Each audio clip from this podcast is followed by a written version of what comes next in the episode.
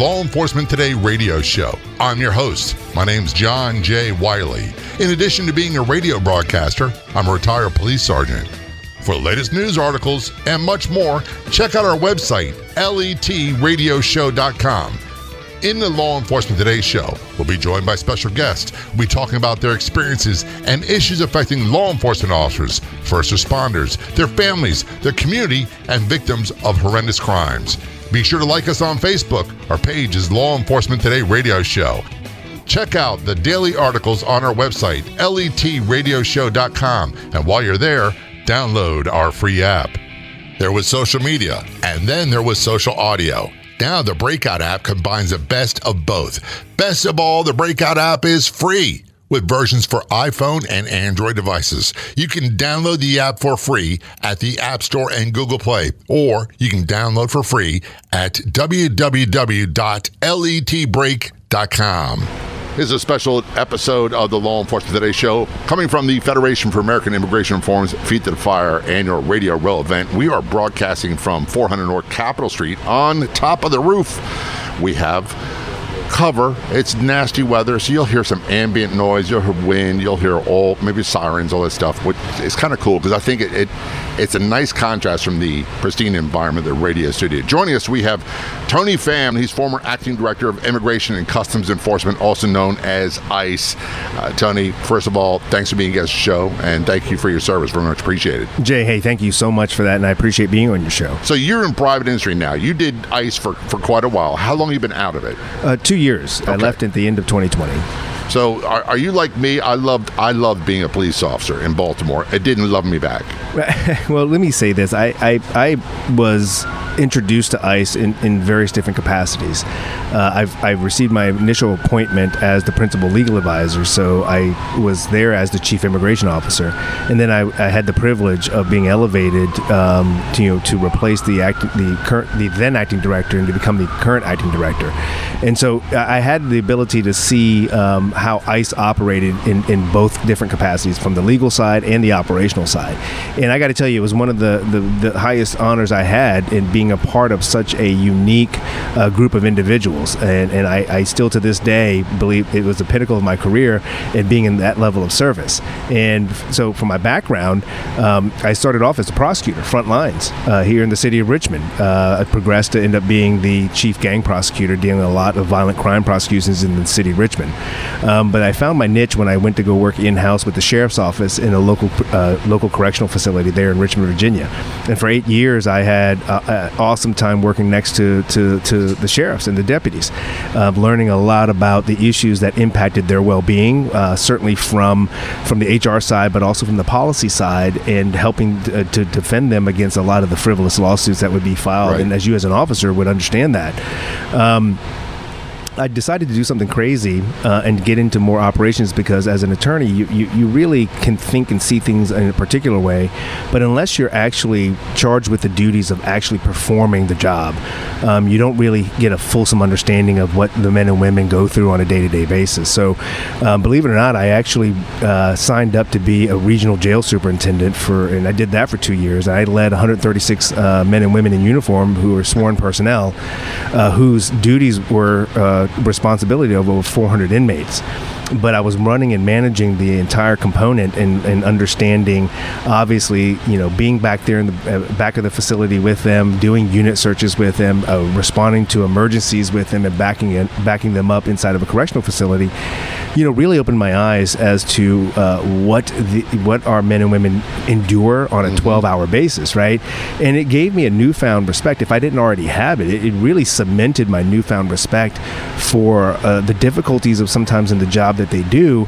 So I realized they don't need leadership to constantly pounce on them. They need leadership to figure out ways to enhance their work experience right. and make them better what they do. Yes, and and that's what led me to deal with uh, enhanced training, even equipment. You know, because I, I, would go out there, I would I would take my my taser ride to, for certification purposes because I wanted to see what equipment could enhance my employees' work environment. And so uh, those those were you know running a correctional facility in ICE. Those were unique moments in my career that I, I was able to say that I walked hand in hand with our men and women in uniform, and I, I relish those moments. Even two years to this day, you know, it's it's nice and quiet in private industry, but I do miss the the the really active run and gun hate day, right? Sometimes and, the adrenaline rush. Yeah, I must have been addicted to it, Tony, because I certainly miss it from time to time. Well, I understand that feeling now. I really do. Some people think I was crazy, but um, you know, the camaraderie you build. Uh, let me just say this: some of the things that we saw, the camaraderie you build with your workforce when you're right there with them, when OC is being deployed inside of a unit and you're getting hit just the same, your workforce sees that, right? Yeah. And you're on the front lines with them, and then so you take that experience and you go back to your decision making cubicle, as I call it, and you you are now equipped as a, a leader of that organization um, to figure out what can you do to, to enhance their work environment and their work experience. And that's all you can do at that point, right? Yep. Uh, and that's all they can ask for from the head honcho in charge is what can you do to enhance their experience. So when I went to ICE, even as the chief immigration lawyer in charge of 25 different field offices and over 1,300 lawyers, I wanted to connect with my workforce.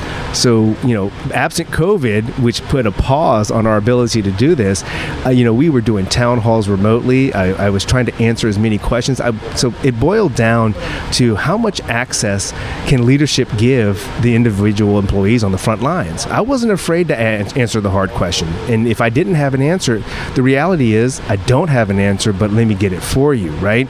And so I think there was a huge, tremendous value that we gave the employees by simply listening to a lot of their concerns. Some of them you can fix. I get it. Some of them you cannot. No. And so I took that to ICE and had a blast uh, as the acting director because uh, I was known for traveling to the different AORs, the areas of responsibilities in the field. We went to Minneapolis, we went to Philadelphia, went to Fairfax, Virginia, right down the street.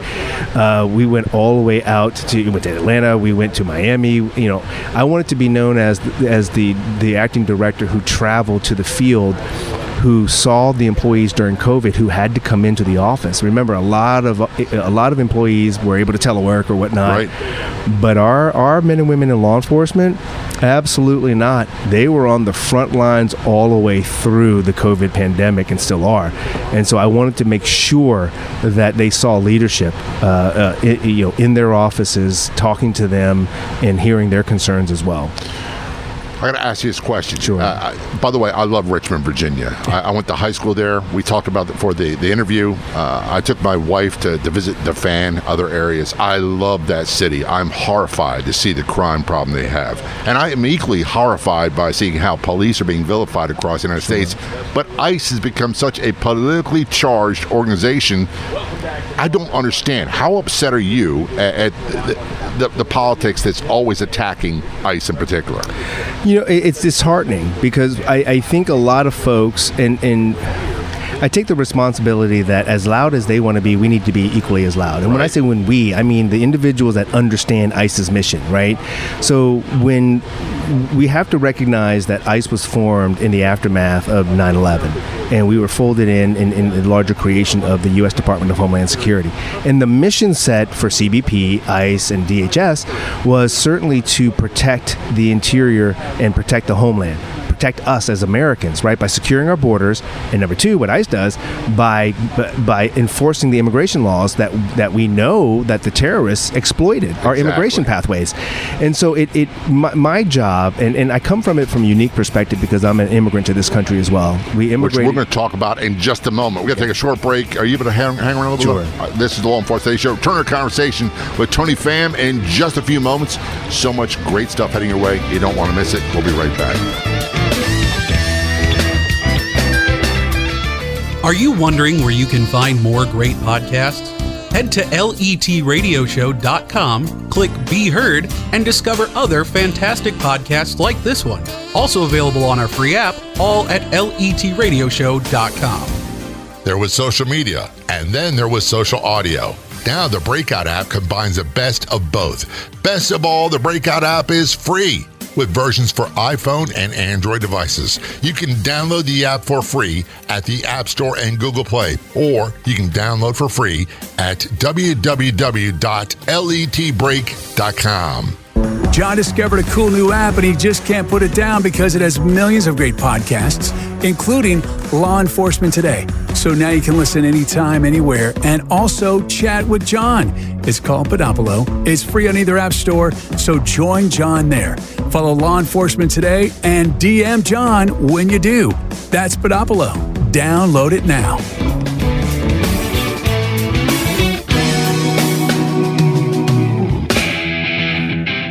It's a Law Enforcement Today show returning to our conversation with Tony Pham. Uh, before I tell you that, you're going to hear some ambient noise. We are at the annual Federation of American Immigration Reform's Feed That Fire Radio Row event.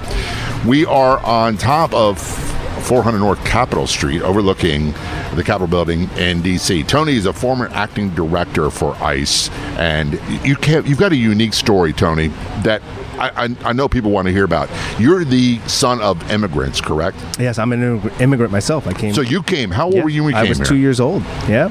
So you're Born American, in, but yep. you're you came from Vietnam. Born in Vietnam. Yep. Here's what, and I'm, I'm considerably older than Tony. By the way, I have a lot more gray hair than he does. Uh, I went to grade school in Norfolk, Virginia. My dad's career Navy, and a lot of people that I went to school with uh, their fathers were POWs or, or MIA. Um, and I have a tremendous amount of respect for our veterans and uh, and the family members of what they mm-hmm. went through because some of them when they came home they've, they've never been the same but yep.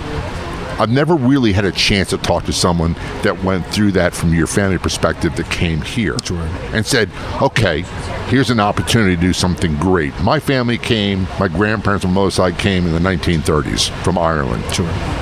They were 16. They turned 16 like two weeks before, had the money in your pocket. That's it. Yeah. No assurances, no safety blanket, no nothing. They're indentured servants, all that stuff. How how difficult was it for your family to come here from a I imagine it's a war torn country at the time. Yeah, you know, 11 days before the communist tanks rolled into uh, Saigon, uh, which ultimately marked the official end of the Vietnam War, which was a terrible, terrible moment in, in American history for us. Um, my mother grabbed my two sisters and myself and worked her way to Nhut Airport and was able to secure one of the rare uh, a seat on one of the rare flights out of, of Saigon. You know, she left my, my father, her husband, on post, um, and we, we processed through Guam without him, and then we were relocated to Fort Chaffee, Arkansas, a refugee camp there. Uh, you know, it was really only by the grace of God that we were reunited. He was able to escape within those 11 days. Wow. Uh, and, and again, lucky to be reunited with my father. Um, you know, I grew up in an environment watching my parents struggle, and that struggle permeated our home life. You know, trying to reestablish roots in a foreign country with a with a new culture and, and learn a new language in the mid mid 30s right. was a tremendously difficult time period. And the only jobs that were available, as you said, was obviously the, the, the minimum wage jobs. My father was a mechanic and a janitor, um, and so you know, poverty was real. Trying to feed three a family of three, you know, living in you know in a one bedroom apartment with five people, and my parents would sleep on a pull out sofa. You know, those were moments that were seared into my my consciousness because my mom and dad always preached to us the only pathway out of poverty that we have. We have a lot of opportunities. Don't get me wrong, but the only way we can we can avail ourselves of those opportunities is through education. Right is to become educated because that's the one thing that no one can ever take away from you. They could take away your car, they can take away everything else, they can take away your home, but they can never take away your education. So that's what I did. We, you know, my sister and I embarked on on, on nothing but studying, right? And so it, it I hopefully paid off. She became a medical doctor, and I play a lawyer on TV. And so at the end of the day, I you, think you've done rather well, well for yourself. I, I, I thank you, and and I, I, try to be humble because I recognize, uh, and I will tell you this, uh, I recognize that my pathway to success in this country was paved not only just by my parents' sacrifices and what they did when we first got here, but also from the veterans that served in that war. You know, I will always remember and pay homage and respect to the 56,000 that did not come home from the Vietnam War that day. And you can see on my lapel pin, yeah. I wear this everywhere I go. 1,200 more were considered POWs in MIA. Um, you know, so countless others, and they did not receive the best reception home. No, they did None not. whatsoever. So I, I, I live my life of service. I told you a little bit about being a prosecutor, running a jail, trying to serve my community as best I can but I always get to that point where I will always, pro- you know, provide a thank you to the individuals who served in our military because I want them to see that their sacrifices were not in vain. There's so many other success stories, Jay. Don't get me wrong. There's so many other success stories from people from the Vietnamese community, but Yeah. but this kid that came from Vietnam somehow ended up being the lead, uh, the head of ICE through a presidential appointment. Will always remember that my successes and my good fortune in this country were were due in large part to their sacrifices when they left their families to go fight in a war. One thing that really resonates with me, Tony, is it was. I- I'll say it by an act of God, a stroke of luck, oh. that you and your family got out. And then on top of it, your dad was reunited. Yep. So many people have tried and, and failed and could not make that. It was literally like hitting the lottery. Sure, absolutely, absolutely. And so you know, I either have a horseshoe uh, or a four-leaf clover rammed somewhere, as you know, as a joke. Yeah. Um, but because of our good fortune, and because I recognize that, right, Jay? Because I try to teach my children that they're bo- they're born here in the U.S.